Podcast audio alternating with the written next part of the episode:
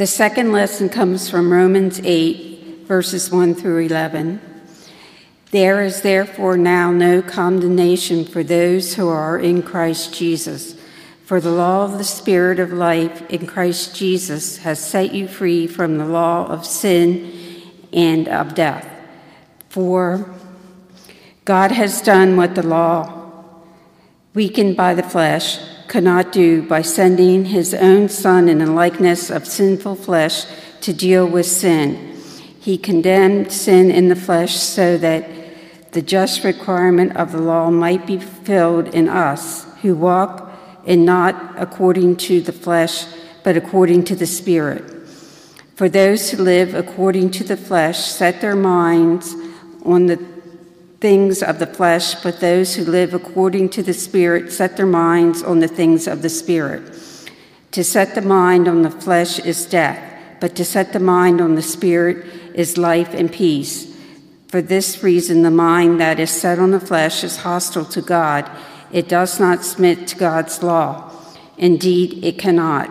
And for those who are in the flesh cannot please God. But you are not in the flesh, you are in the Spirit, since the Spirit of God dwells in you. Anyone who does not have the Spirit of Christ does not belong to him.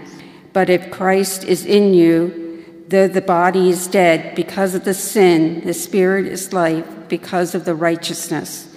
If the spirit of him who raised Jesus from the dead dwells in you, he who raised Christ from the dead will give, you, give life to your mortal bodies also through his spirit that dwells in you.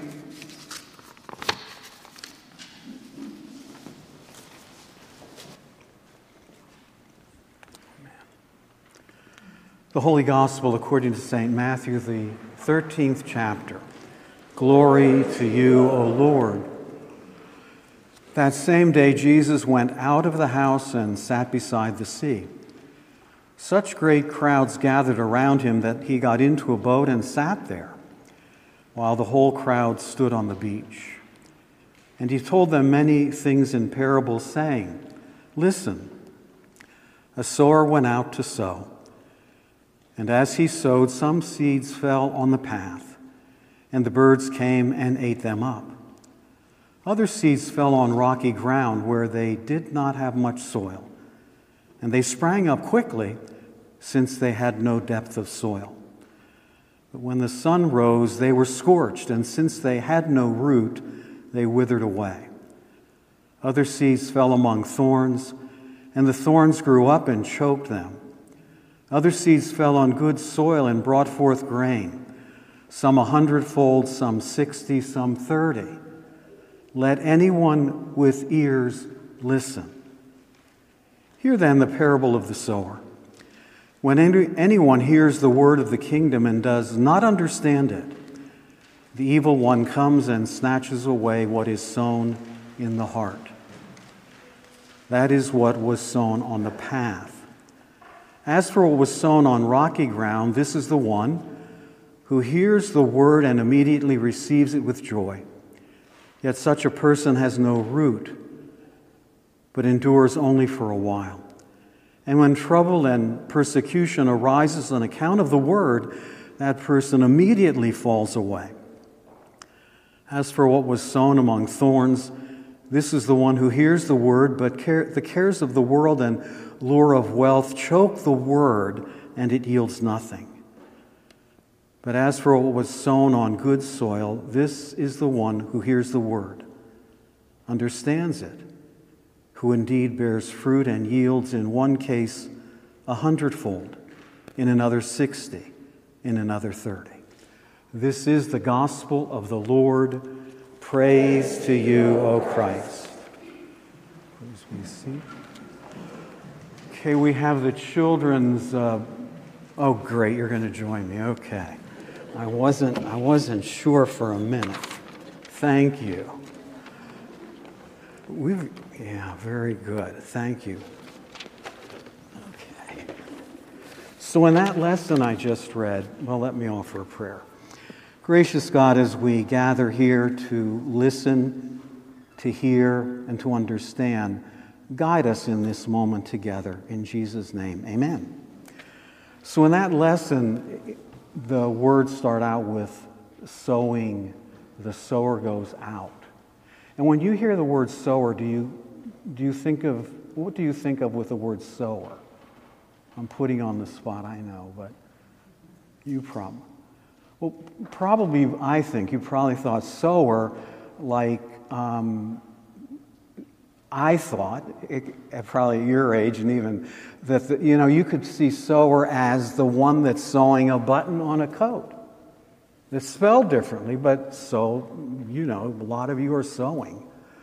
Um, but this is about the sower going out, and I know you know this, scattering the seed everywhere. So the the abundance of the seed is going everywhere. And one of the themes, uh, the, the central theme, and you'll hear it again in the the sermon, the central theme is the, uh, that God sows God's love and grace everywhere on good soil, on difficult soil, in difficult places, but everywhere.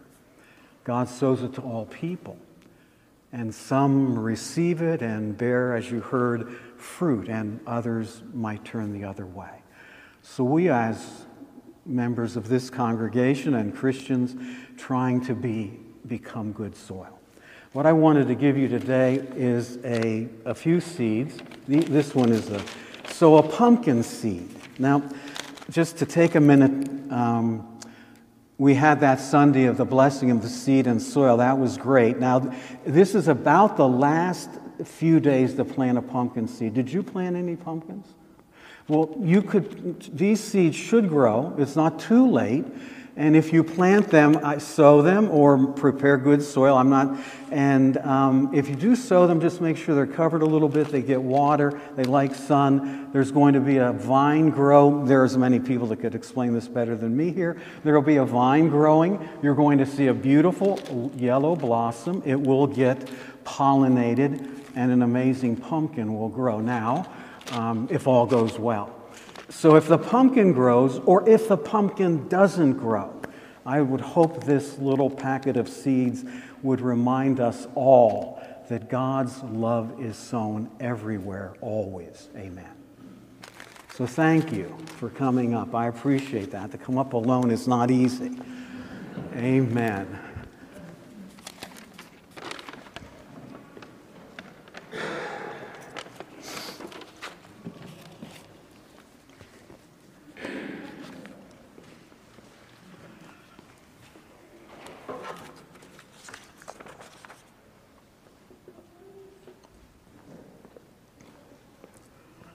Let us pray. Almighty God, may the words that are spoken and how we listen be guided by the Holy Spirit and true to the Holy Gospel, that we may grow into becoming good soil. In the name of Jesus we pray. Amen. We will sing a hymn after this sermon, which really is our prayer today. Lord, let my heart be good soil, open to the seed of your word. How fertile is the soil of our hearts. How prepared to receive God with us in our hearts today are we? Coming to church takes some preparation. Hopefully, a good night's sleep and, and some time of prayer and preparation to be here. And our hearts are good soil. That's what we're working toward. In our backyard, we have a worm farm. Maybe you know about worm farming because many of you have a farming background and many of you are still farming. So I'm not telling you something you don't know about a worm farm, but I'm going to tell you about my little worm farm um, because it might be different from yours. About 15 years ago, maybe even longer, I was at a farmer's market and a man was selling worm farms. As you get to know me, you're going to know that I am an easy sell. or you could say gullible, or you could say, wow, I want that. Oh boy. So, my dear wife was not along, but um, well, I listened. I went over, and, and the, that, what, we, what he eventually did sell me consisted of three worm bins plastic boxes with the top opened and the bottom holes so the worms can go in between those three different boxes. That's really important. It included a stand to put those boxes on with a little faucet to open at times and let the water out. There will be water in there sometimes, and that water is worm tea. And it is amazingly fertile to water your plants. So there's no loss in, in this investment. This was a good investment. Um, he uh, gave me some, uh, some uh, to start out, he gave me some uh, paper shredded, some sawdust, actually, some uh, coffee grounds, and some, you'd be, you'd be surprised, some cardboard.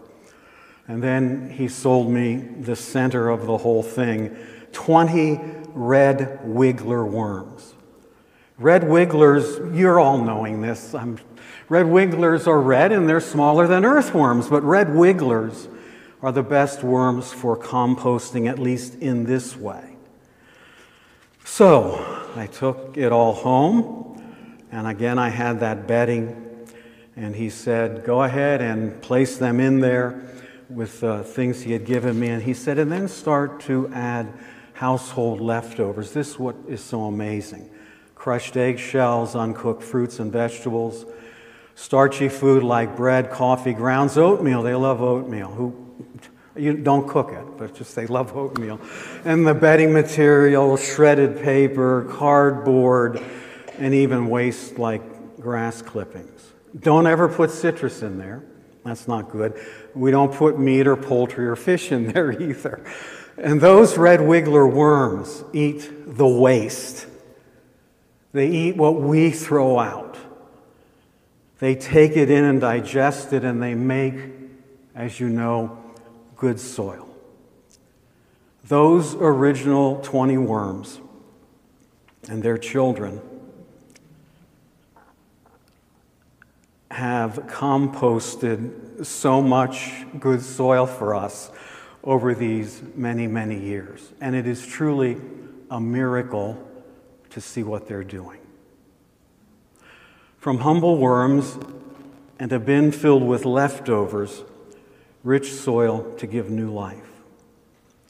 The worm farm is a place of life and growth from what was dead, is dead, and thrown out.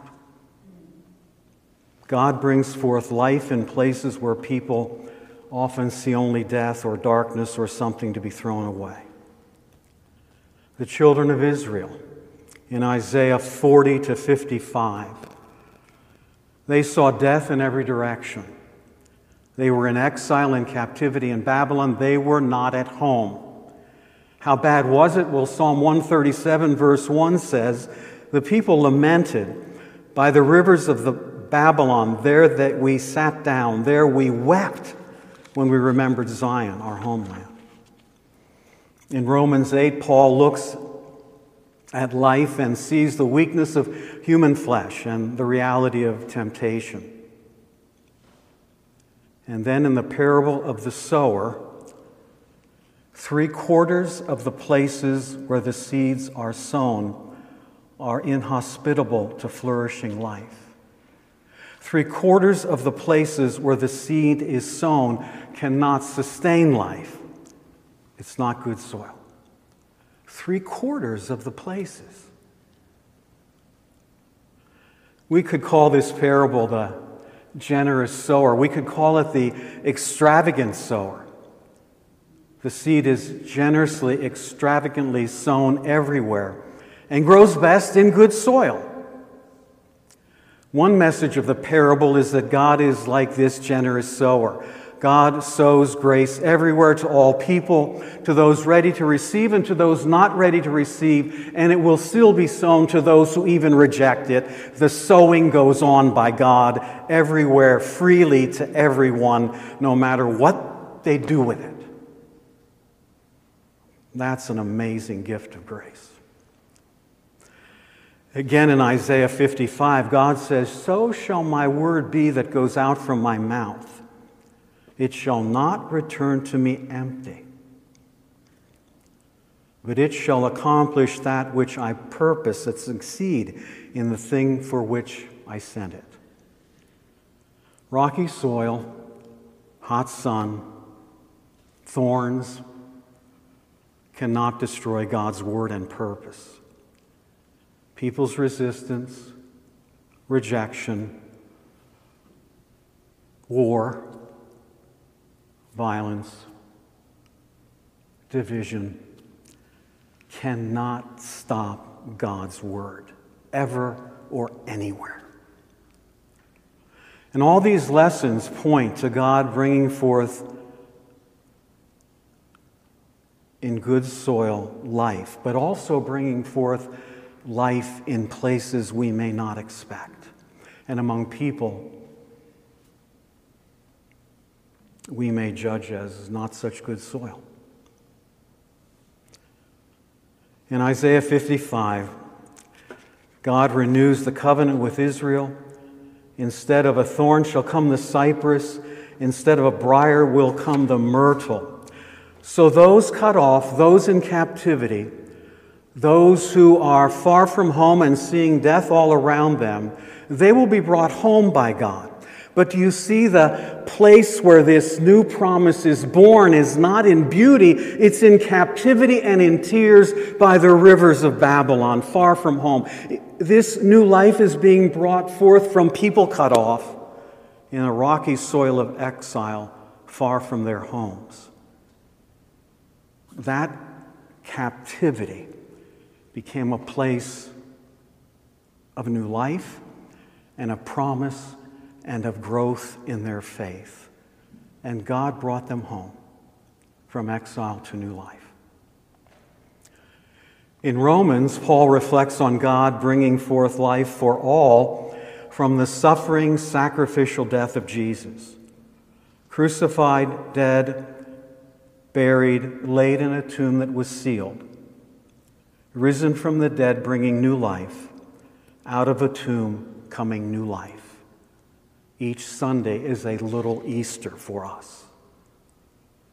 God has and continues to overcome rocks and scorching heat, thorns and closed hearts and minds to bring life to the world, to set us and all people free, to share the sacrificial love of God, the generous grace that God gives with each other and with all people, just like you did yesterday, that we heard about people coming for both clothing and food.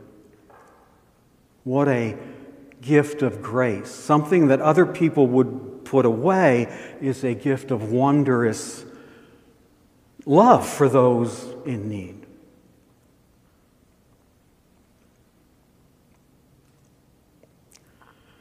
CNN has been having a series of interviews with a Ukrainian soldier I'm not sure if you've been seeing it or able to see it. I've really only seen two of them. But in the one that I did saw at the end of the interview, this young man in his military uniform, a Ukrainian soldier, a young man, he said to the person interviewing him, I saw the sunrise today, and it was beautiful. That sunrise gives me hope. That sunrise gives us all hope. Now I go back to the fighting.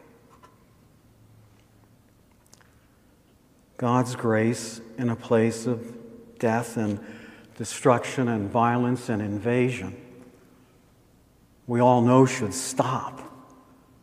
But even there, the young man, the soldier, the Ukrainian, saw promise and hope. One level of the parable of the sower and the seeds also addresses our lives from the perspective of our own spiritual journey. Asking the question, really, well, how is it with your soul?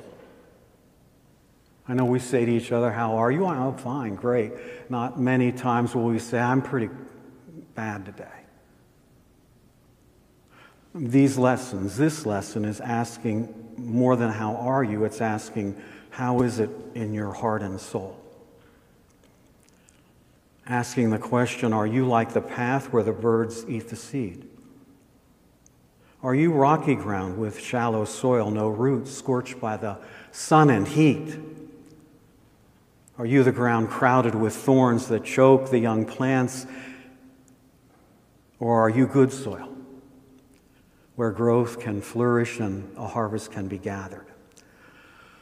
I would say of that Ukrainian soldier that the nature of his spiritual life is that he indeed is good soil.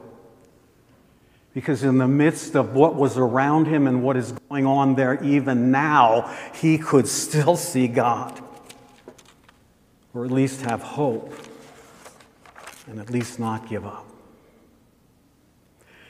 In our lives, in our spiritual journeys, uh, in our awareness of the Holy Spirit, we are going to go through all of those stages of what kind of ground are we? It's going to happen to us all. Some days we'll be rocky soil. Some days we're going to be um, like the path. Some days we're going to be where the thorns are just choking us. And there are days we are, oh, that excellent soil. I can see it in your midst. Even in this time of transition, you continue to work together, bearing fruit, being good soil. So, how is our faith? We pray, Lord, let our hearts be good soil, open to the seed of your word. In the parable and explanation, Jesus outlines some steps to becoming good or better soil. Three steps.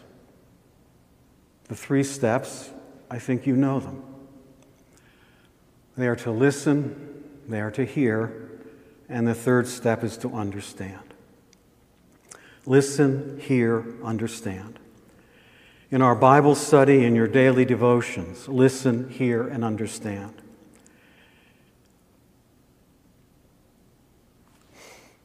In our daily life, in our worship, in service to others, in relationships with others, in relationships with strangers and all people in relationship with God, in relationship to the earth, listen, hear, and understand to become better soil. To listen is to give our total attention to another person or to God or to the earth with our ears and hearts and minds. Listening is an act of humility. It's like bowing down, attending closely to what is being said, and focused and open to receive what is being said. Listening is paying attention to this moment, not drifting away, not drifting to lunch, not drifting, but staying here in the present moment. All of that is listening. Secondly, to hear is different. To hear is different, it's deeper. To hear is to perceive with the heart, spirit, and mind what is said. It's to take that message in. It's to allow the message to have an impact actually on our life, to actually have an impact on our life. Hearing is to be renewed and reformed and changed. Hearing in the sense of those worms taking what I put in the bin in and digesting it. That's what hearing is digesting the word, letting it be in us. Remember Jeremiah eating the word, the scroll, in Ezekiel, and it was sweet to the taste. That's hearing. To ruminate and to let that word be digested. And then, thirdly, is to understand. That is to allow the meaning of what we hear then to form us, to strengthen us, to deepen our faith, so that we act for the good and the well being of all people and of the whole of this garden. To understand is to yield the fruit of the Holy Spirit. love, joy, peace, patience, kindness, generosity, faithfulness, gentleness, self control. That's good soil. And that's what good soil yields. So, in the worm farm, I'll go home and feed them later today. I should have brought one of those worms. Maybe I will sometime. I don't know. You love them. okay, in a worm farm, let's wrap it up. Those wiggly red worms take what is waste and thrown out, and they make good soil where life can prosper. They take what is thrown out and digest it and produce good soil.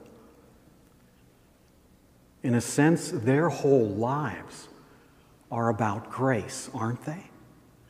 Taking the waste, digesting it, and making good soil, a gift of grace. That's their whole life. In a small way, well, I know I have learned from those humble words an awful lot. They remind me to reach out to the fringes to reach out to what's pushed aside, to reach out to what may appear undervalued or people that are overlooked, or to reach out to those who some may judge as not good soil, my word. Everybody has the potential to be that good soil. And in that continuing reaching out to share the grace of God with them and each other and all people so that the Holy Spirit, speaking through all creation, will make fertile the hearts of those who listen, hear, receive, and will even make fertile soil in the hearts and minds of those who won't listen and won't receive. Yes, the Holy Spirit will not be stopped to become good soil where, there, where people can grow and live, yielding a harvest of grace of mercy, of love, a harvest of inclusion, a harvest of seeing a sunrise in the midst of a war as a sign of hope and of God's determination to give life and love to all people and to his whole creation that he, that God dearly loves. Amen. The blessing of Almighty God, Creator, Savior, and Advocate be with each of you. Amen.